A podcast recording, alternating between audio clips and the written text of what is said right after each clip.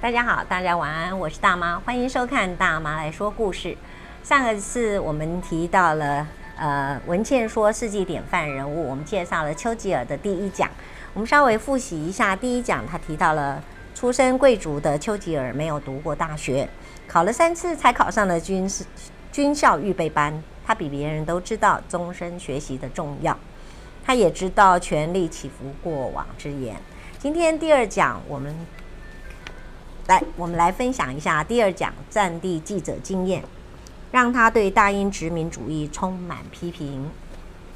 丘吉尔写作上了瘾，他不满足于战地实录的书写，开始所有创作者的通病，走上小说家之路。他认为只有小说家才能配得上文学家的称号，于是撰写了一部传记体著作《萨普罗拉》，但批评家。认为此书不止文学价值不高，而且结构松散，毫无故事想象力。丘吉尔对尖锐的批评很不爽，宣称自己下次再写小说时要痛痛快快地舍弃开头，从描述描述事情的变故开始。当然，这是气话。小说创作失败后，丘吉尔约略明了自己不是什么创作都擅长，他是个明白人，明白自己的缺点。有趣的是，这部失败的小说出版后，却突然出现许多人写信向他致意，称赞他的小说技巧。刚开始，丘吉尔还自鸣得意，之后发现溢美之词实在太多了，有点古怪。还好丘吉尔不是自恋狂，他很快发现美国有个名字也叫温斯顿·丘吉尔的作家，专写小说，作品畅销，人家才是个大作家。只是因为丘吉尔家族太有名，所以很多信都误寄到他家。丘吉尔决定写信给美国的丘吉尔，提出区隔彼此的方法。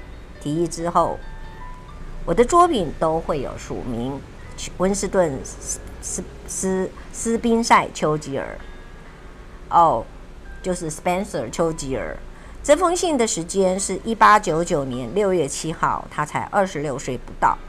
我必须佩服丘吉尔的诚实与胆识。一个如此年轻的孩子，已经有了圆圆熟的自我认知和社会社会的技巧。多年后，两人还在波士顿相约见面。丘吉尔放弃写小说后，创作都环绕着战争的报道。一八九九年，他出版《尼罗河上的战争》，叙述英国征战苏丹的过程。苏丹是非洲领土最大的国家，北部居民是阿拉伯人，南部居民大多数是苏丹黑人。十九世纪初期，苏丹大部分由黑阿拉伯人征服，属于鄂图曼帝国的一部分。到了一八七零年年代，英国征服埃及后，就把鹰爪伸进苏丹。苏丹人民反抗英国殖民，因为英国的殖民者非常恶霸。横收税收，横征税收，暴力。苏丹人群起反抗，震撼整个非洲大陆。这次战争被称为马赫迪起义，领导者自称是马赫迪的宗教领袖穆罕默德·艾哈迈德。艾哈迈德有一段时间，英国派一个叫戈登的人出任苏丹总督。了解中国历史的人应该对他的名字有点记忆，他就是参与太平天国的戈登。戈登本来已经退休，又被叫回去做苏丹的总督，执行平定马赫迪起义的任务。他们一方面挖战壕，一方面宣布减税。可是马赫迪没有中计，最后马赫迪的骑车直捣总督府，用长矛刺中戈登的胸口，戈登死了。戈登之死和马赫迪起义的胜利激起强大的大英帝国爱国主义浪潮。英国的政客、舆论要求一定要为戈登之死复仇。此刻，于是英国开始提供武器，唆使伊索比亚人进攻苏丹。这大概就是帝国主义者的特色：用非洲人打非洲人。环绕着苏丹首都的攻防战开始，在决战过程中。原来的领导者马赫迪身体不知死亡。英国最后率领一万五千大军入侵苏丹，以当时英军所拥有的军事优势，很快就打败苏丹。苏丹军队总共被俘虏两万六千人。英国侵略者进入首都之后，进入骇人听闻的大屠杀，并且把原来骑兵领导者马赫迪的尸骨从陵墓挖出来。丘吉尔目睹英国所有报纸都在报道苏丹，很想亲自了解苏丹发生的事情。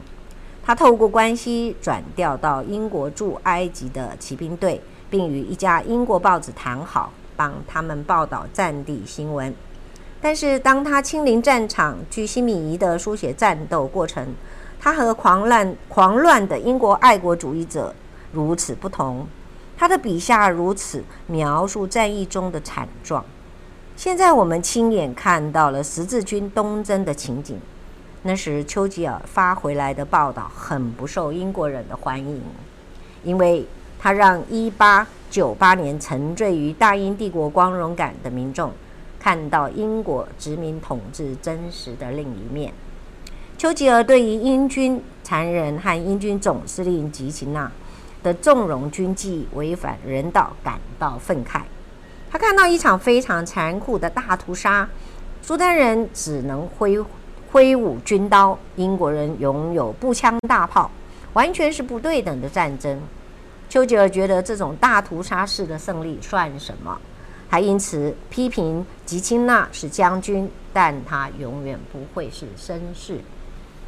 尼罗河上的战争分成上下两本，特别值得一提的是，他的写作环绕着战争的许多细节，也有很多宏观思考。有时候你会觉得他是站在大英帝国的角度，有时候他也会看到当地人的处境。像他的第二次世界大战回忆录，总共有六集，厚厚的分量及人性的书写，也是他的作品特色之一。在尼罗河上的战争中，丘吉尔写下英国政治中的某些阴暗面，殖民主义的可憎面目。他最感愤怒的是，英军怎么可以对马赫提的陵墓和遗骨做出极其侮辱的行为？在他的笔下，胜利的英军不仅卑劣、野蛮、惨无人道，也对当地人民造成莫大的侮辱。而且，他批评的不只是手段，还包括战争的必要性。他在后来出版的书中写了一段话：“战争是为了惩罚一些苦行僧，一些善良的人。战争是罪恶的行径，并且批评不该对人们。”宣传英国进入苏丹是为了把人民从独裁者的枷锁下解放出来。你这个解放者太不受欢迎了，你们所有的说法都是伪善。这是一个二十四岁年轻人的巨大成就。他不是历史学家，却有历史学家的训练，逻辑精确，素材丰富。历史学家不会上战场，他们对战争的解释是二手货。在写作尼罗河上的战争过程中，丘吉尔的人生也因此走到一个十字路口。他曾经以大英帝国为荣，在印度服役时，他有点同情当地民众的起义反抗，可是还没有对大英帝国有如此强烈的批判。到了这场苏丹战争时，他已忍无可忍。当丘吉尔从以祖国为荣到以祖国为耻。差不多就是他告别从军之路的时候了。他决定要和大英帝国的殖民部队划清界限，离开部队，结束他的军旅生涯。他的正义感让他没有办法再接受这样的事情。我们从来不知道，如果没有这场苏丹的战争，他可能会一直留在军队里。每一个人可能在年轻的时候都会碰到这样一个关口。跨过了，你从此成为不一样的人。